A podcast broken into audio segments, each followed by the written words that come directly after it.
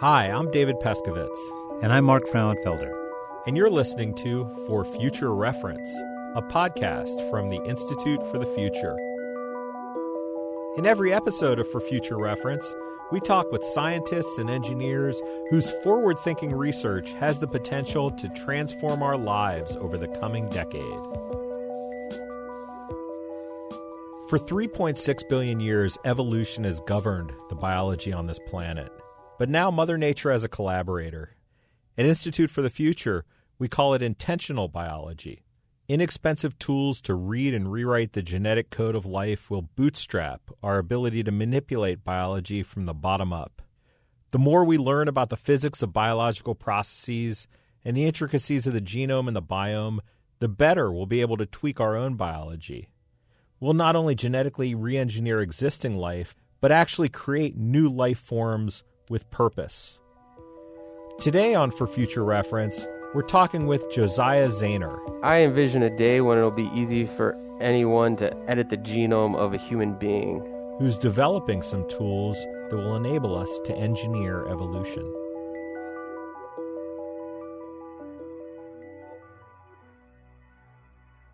Hi, Josiah. Tell us your name, what you do, and where you do it.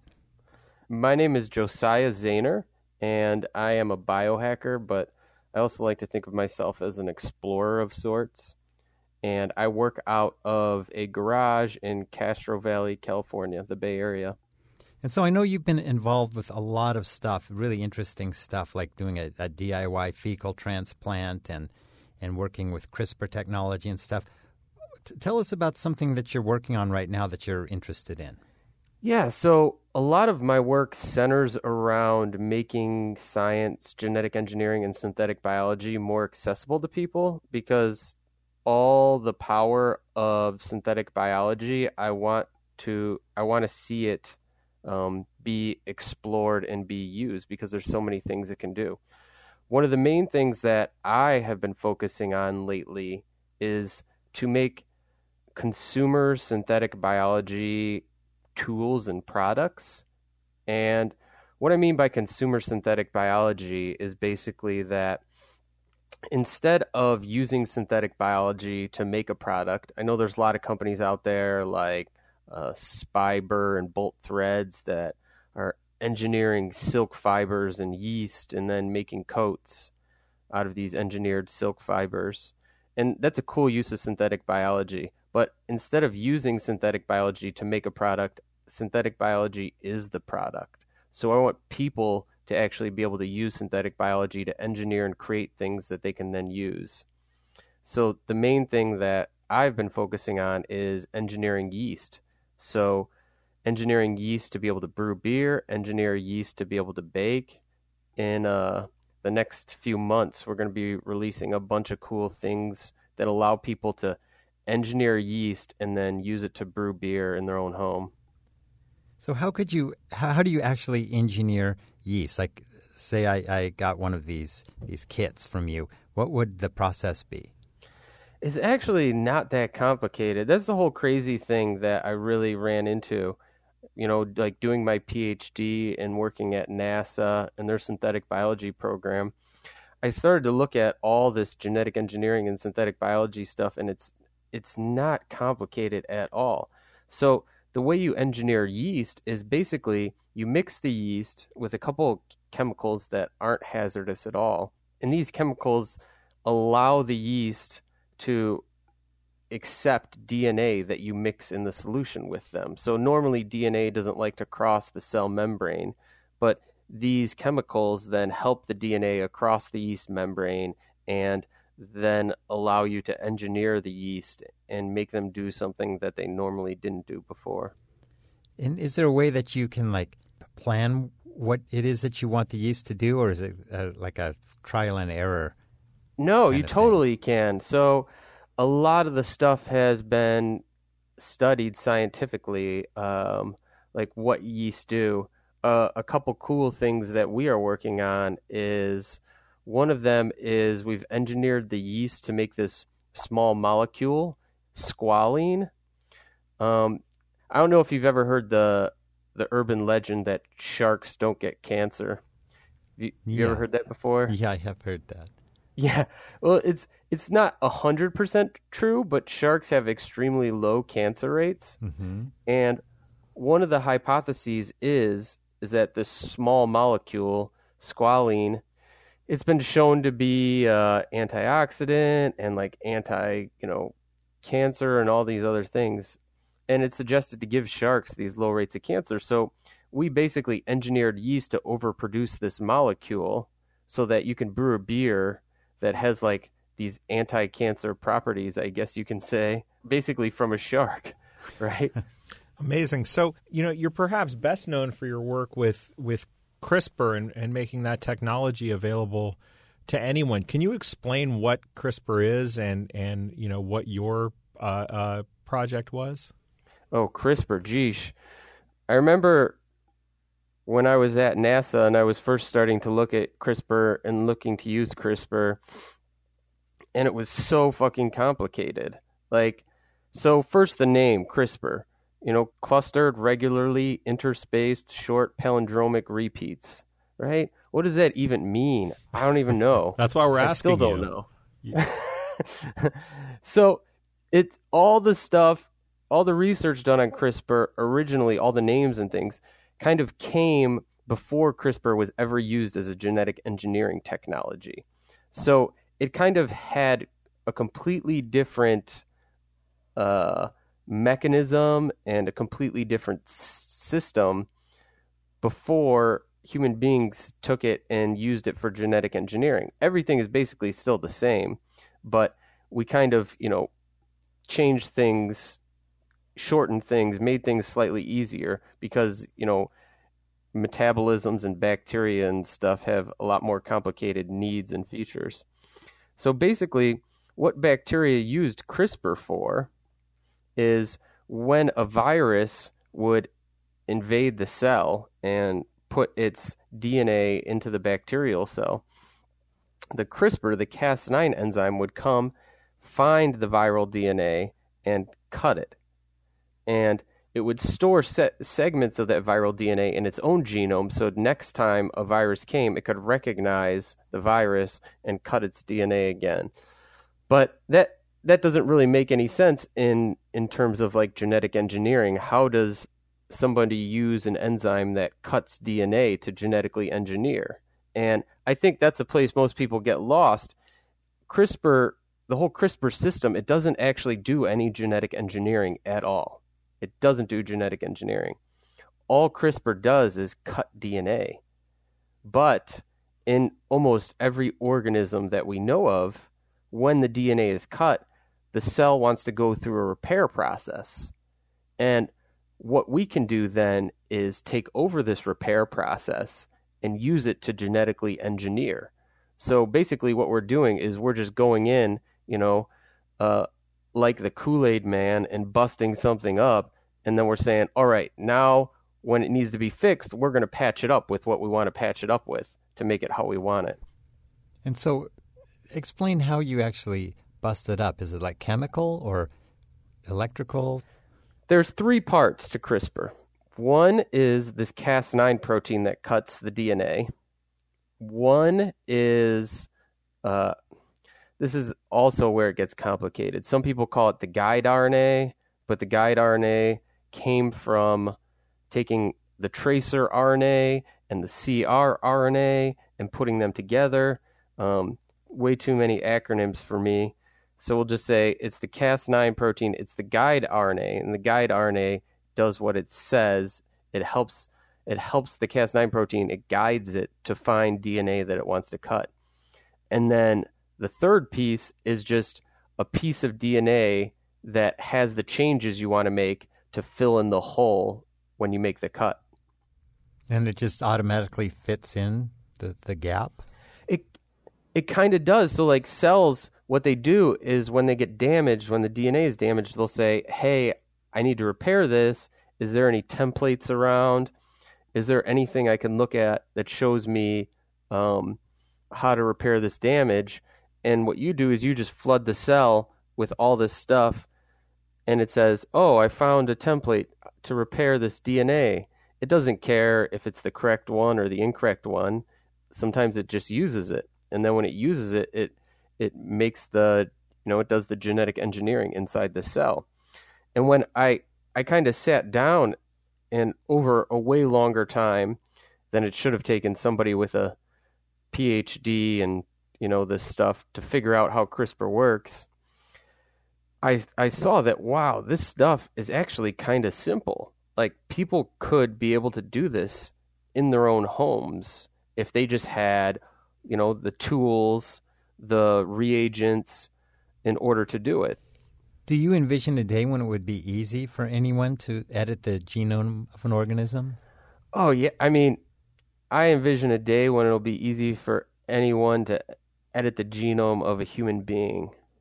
I think that would be crazy cool. And I don't know where all the regulation and stuff is going to go, but I I I imagine, you know, in the next 10 years something like that is going to be really possible. And what would that what would that look like being able to have the tools to do this level of um, genetic engineering with purpose on other organisms or on yourself? What would people do?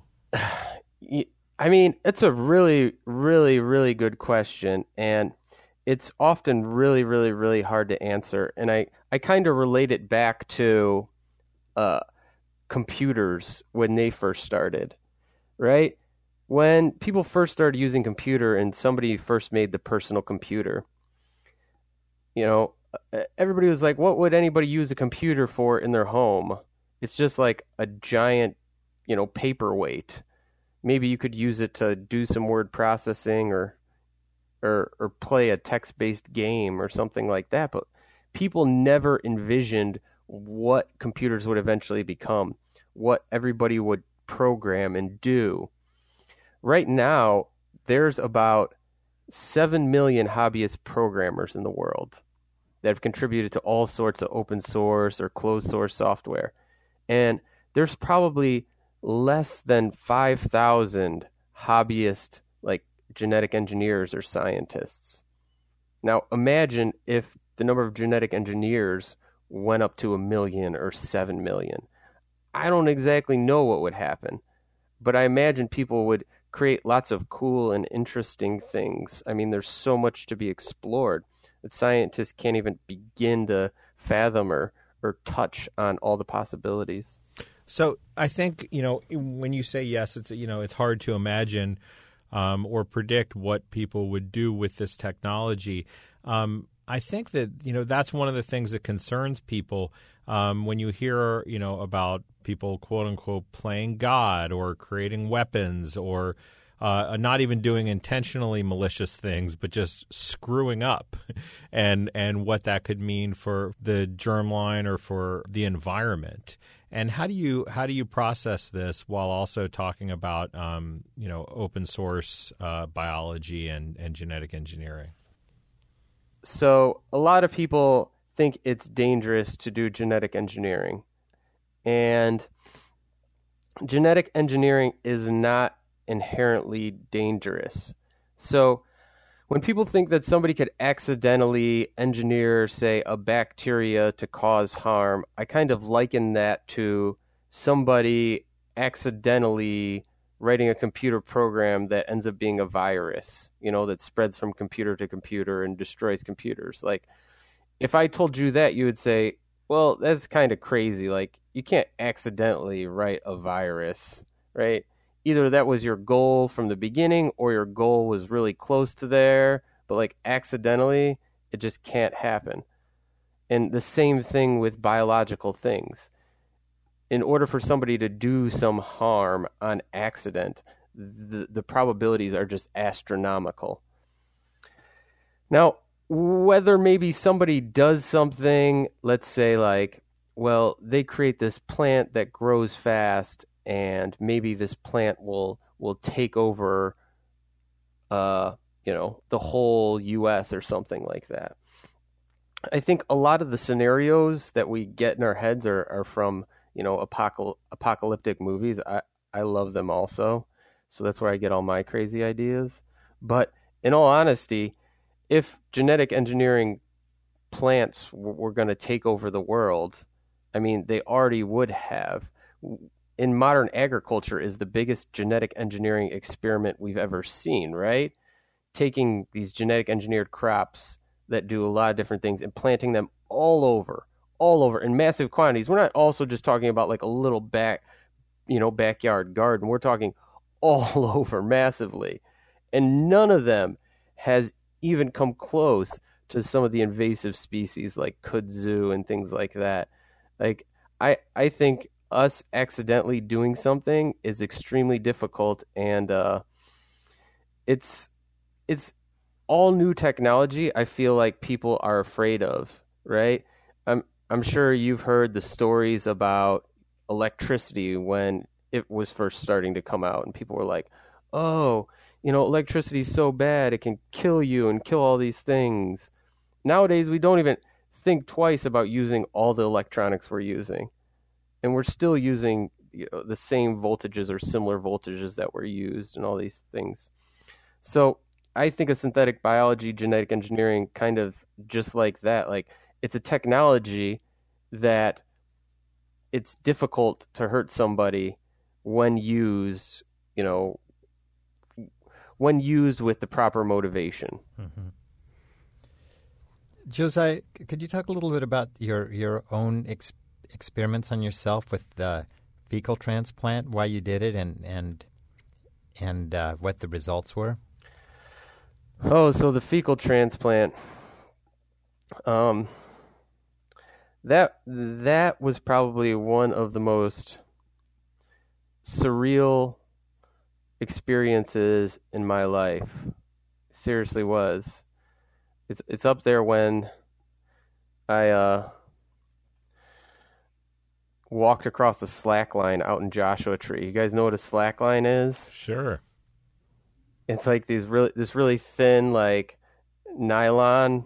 We set it up like hundred feet in the air in Joshua Tree and walking across it with a leash that has you attached. So if you fall off, definitely fell off. But this thing was just it was so different than anything anybody would normally experience in life. It just it's so hard to bring people to that experience, but I'll I'll try. So there was a paper that came out and it was sometime in 2015 and it was about how they found they could identify and track people based on their microbiome. So they took like swabs of people's shoes and of their like cell phones. And they found that using the bacteria on these things, they could like track where people have been and they could identify people based on their microbiome. The microbiome is just the bacteria that inhabit your body or inhabit your environment. And that kind of blew my mind, especially as technology progresses, just based solely from a privacy perspective. But I started thinking about it even more. Uh, not only is this an interesting idea from a privacy perspective, you know, the bacteria on our bodies, but it's also interesting from a health perspective. Like these bacteria that inhabit our bodies and our environment are they're almost just like our DNA, right? They can be used to identify us. They contribute to our health. They contribute to uh, people. Some people even say they contribute to, you know, our our mental well being. And for a long time, I suffered from various gastrointestinal health issues. So I came up with this idea that maybe I could do this experiment where I I can see if I could wipe my whole microbiome, you know, wipe my whole microbiome because maybe it's bad, maybe it's bad because I have these health issues, or maybe it's bad because somebody's trying to track me. Nobody's trying to track me, I swear. Um, speaking to you, FBI, I know you're listening in right now. Um, and I I I thought, all right, so I need to find a donor and I need to find a way to wipe all the bacteria out of my body, replace, try and replace the bacteria inside and on the outside of my body, and kind of try and measure and see how that affects my health, if the bacteria actually um, take take seed in my body and they colonize me, right? Because it's not just putting the bacteria on you. We're constantly getting bacteria in us and on us, but it's also like, can the bacteria colonize us? So I found somebody I knew who was really healthy, and I decided to embark on this journey that had me staying in a hotel room for three days. I sterilized the hotel room so I wouldn't get any transfer from any unwanted bacteria. I took a bunch of antibiotics in order to wipe out my own bacteria really well. And then I transplanted the donor's bacteria from the skin and did a fecal transplant, which was taking their feces and basically ingesting it in, in like a pill capsule form. So I didn't I didn't really taste it. But and over a period of days doing this, it was it was really brutal. I don't think people fully understand how bad antibiotics are for us. Like how how they damage our microbiome so much. After taking those antibiotics, like just the way I felt was horrible and awful. And I, I can't imagine taking antibiotics again, except in extreme cases, you know, when my basically life depends on it. But these antibiotics wiped out all my bacteria. The transplant, it ended up taking in my body. We did a bunch of sequencing, and we saw that the donor's bacteria were able to colonize my gastrointestinal tract. We saw that the donor's bacteria was able to colonize my skin for a few days. Um, but once I moved back home to the apartment, my bacteria, my new bacteria started to mix with my old bacteria. So I kind of had this uh, uh, mesh of the two different microbiomes. And some of my health issues started to clear up, which was crazy. And I don't want to get too graphic. Um, so if you're eating something right now, I suggest you put it down. But uh, I used to have blood in my stool all the time, like a few times a week. And after the transplant, it totally cleared up. Like since I've done the transplant, I haven't seen any at all, which just kind of blows my mind. That's really amazing. Josiah, can you can you tell us what inspires you? I think the biggest thing that inspires me is other people. Um, I grew up, I, I guess you could say, really poor on a farm in Indiana. We drank dehydrated milk. I don't know if you ever drank dehydrated milk before. Like, I don't think anybody has in like modern times. we drank dehydrated milk. I have on camping trips. Oh, you it. have? Hey, are you talking about camping. like it's not good dehydrated, not dehydrated creamer? I know, I know you camp really in style, but no, like powdered powdered milk, and you stir it up with water, and it's lumpy and sticky.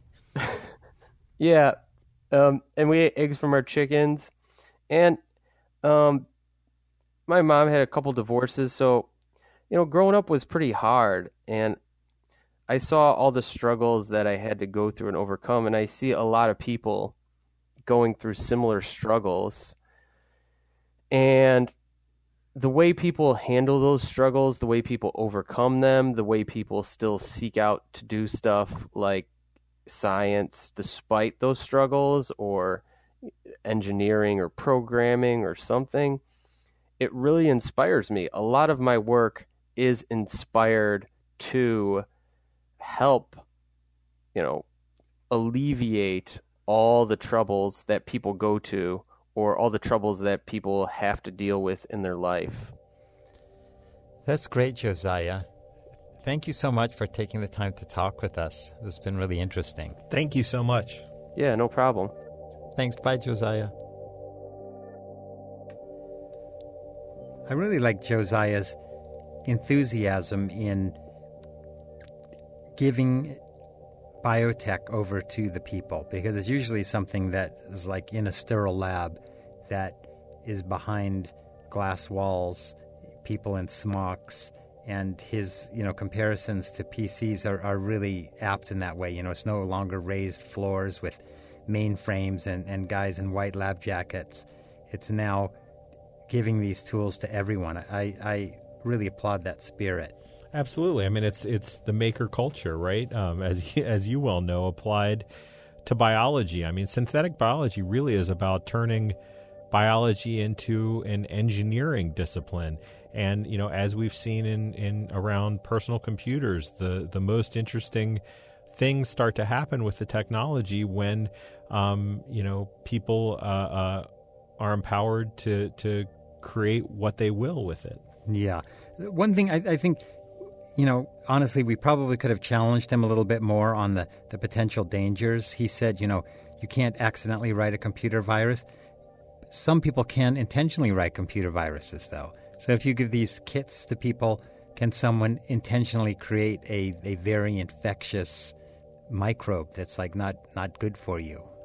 Absolutely, or or even even unintentionally, um, you know, do some self experimentation that could that could hurt you or hurt other people. I mean, I think that that's a you know that's a risk and it has to be managed. But I also don't think it's a it's a problem that you can solve. But yeah, I mean, it's a it's a dilemma um, that you have to manage. Um, the technology, the biotechnology, is not bad or good. It's it's a tool, and um, one of the things that I like most about you know his mindset really is that um, it's empowering for people to understand how biology works. And the way that people are going to understand it best is not by reading about, you know, genetics in some textbook, but actually, you know, rolling up their sleeves and getting out the pipettes and doing some experimentation. And to me, that's what um, the DIY biology and the biohacking movement is all about. Yeah, absolutely. And and the name of the the BioCurious lab that he's part of, I mean, is the perfect name. It's it's to to satisfy people's curiosity about something that they normally wouldn't have access to, which I think is a wonderful thing. Yeah.